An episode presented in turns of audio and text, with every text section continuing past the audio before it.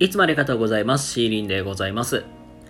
こちらの放送は皆様のライフワークに役立つ話をさせていただいております。ご要望がありましたら、レターにてご連絡ください。お待ちしており。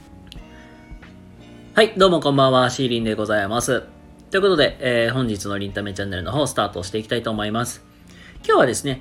えーストレスとの向き合い方みたいな、そんな話を今日はしていきたいと思います。ということで、えー本日もね、やっていきたいと思いますので、よろしくお願いいたします。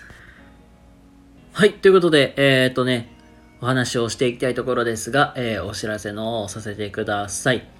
今年のゴールデンウィークはね、なんと、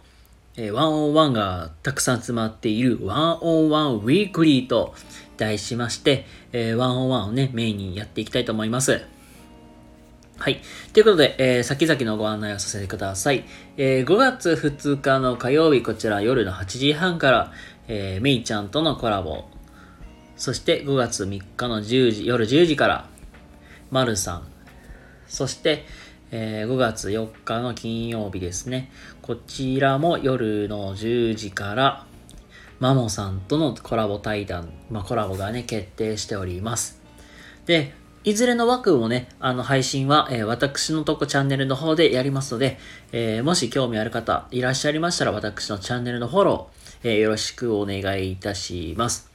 はい、そしてね、ワンオンワンでね、お相手さんもね、まだまだ募集中ですのでね、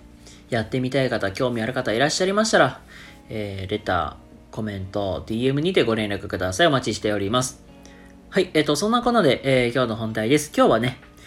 ストレスとの向き合い方というテーマでお話をしていきたいと思います。はい、ということで、えっ、と、今日はね、ストレスとの向き合い方というテーマで、まあ、話していきますが、えっ、と、まあ、ストレスって、抱え込みすぎてはいけないっていうのを皆さんもね、よく知ってると思います。で、まあ、適度にガス抜きを、まあ、していくっていうのはもう本当に大事。あの、言うたらまあ、ストレスノンフリーみたいな感じでやるとさすがに、まあ健康に悪すぎ、まあ健康に悪くなってしまいますが、まあ適度なストレスを、まあ、あかかけながら、まあ言うたら仕事とか、まあ作業とかね、そういうのやっていくといいと思いますが、あの、やっぱりね、ストレスがかかりすかかりすぎると、まあ負荷が多すぎるとやっぱりしんどい。もう、言ったら体もね、すごい悲鳴上げると思いますし、まあ、心も体も疲れてしまうと、まあ、いけないので、まあ、適度なガス抜きが必要なんですよ。まあ、えっ、と、じゃあ、まあ、ストレスのかかる原因って何かっていうと、まあ言うと、もうこれはもう、なかなか自分から言い出すことができないっていうのと、人間関係ですね。例えば、あの、この人とは仲が悪いとか、この人嫌なんだよなとか、っていう人と、なんていうかな、なんわなんかわざわざ関わってしまっちゃうっていう、まあそういうことが、まあ、原因でね、引き起こされてしまうんですよね。まあ、っていうことで、まあそういう対処法とかそういう話を今日は、えーちょいとしていこうと思います。はい、ということでね、えっ、と、ケースをね、2つに分けてますので、まあ、1つずつやっていこうと思います。で、まず1つ目はね、あの自分から要望っていうか、そういう発信ができない。うんと、例えばそうだな、えークーラーの温度を、設定温度を上げてくださいとか、うんもしくは、この、お仕事の移動、まあ、この仕事をしたいですとか、要望なかなか言い出しにくいとか。まあ、終点言うんだったら、あの、例えばあれだない、あの仕事の、まあ、量と、なんていうかな、給料の、まあ、バランスが見合わないから、給料上げてくださいとか。まあ、何が言いたいかっていうと、お願いしますっていうのを言い出しにくいっていう、まあ、この環境があんまり良くないっていうことなんですよ。まあ、多くの日本人って、なんか我慢が美徳だみたいなってありますよね、なんか。言ったら、しんどいことに耐えるとか、石の上にも3年っていうこういう文化って、まだまだ日本って根強いと思うんですけども、まあ、その我慢していく中で、あのースキルとか、あのー人としての成長が見込めるみたいな、そういうことを言う、もう今言うよく言うけど、うん、だからと健康を崩すまで、体も心も病んでしまう、病んでしまうまでやる必要はないんですよ。だから、こういうことをしたいのでお願いしますっていう、一つ、一言へ、一言へ言うだけでも、だいぶね、環境っていうのは改善されやすいかなって思います。まあ、なので、なんか、よほどの、まあ、環境じゃない限り、まあ、パワハラとか、そういうのがひどいとか、セクハラがめちゃくちゃ横行してるみたいな。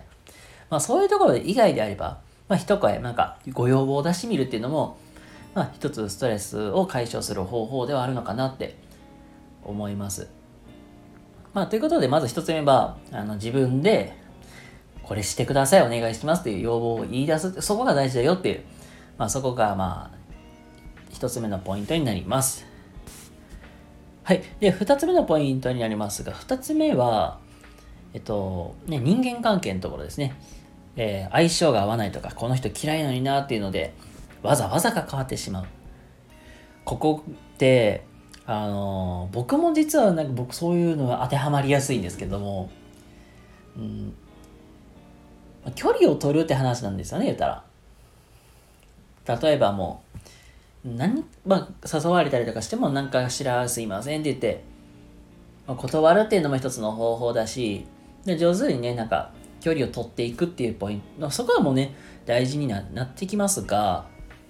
実は意外と僕たちから発信僕たちから言うたらおかしいけど意外とあの気づかぬうちに何か発信してしまってるっていうことってあったりするんですよね。困ってるからみたいな。そういうのやってみたいな。でそこに何て言うかな。上手につけ込んでくるみたいな。上手に入り込んでくるからそこで心許しちゃってついつい関わっちゃうみたいな。だからそういうまあこともまあ一つの原因でもあるんですよねと。うん、なので、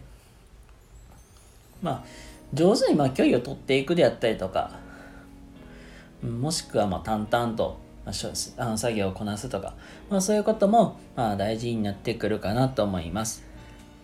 ということで、まあ、2つ目のポイントは、まあ、人間関係のところで、まあ、上手になんか、まあ、ごまかしつつ距離を取っていくっていう、こういう対策っていうのも一つ大事だよっていう話をさせてもらいました。